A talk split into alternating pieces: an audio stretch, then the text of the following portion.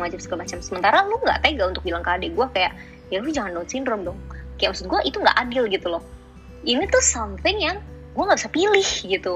Untuk gue panik untuk gue stres untuk gue apa ya misalnya gue tiba-tiba marah sama diri gue sendiri dan segala macam itu kan perasaan ya something yang gue gak bisa kontrol gitu.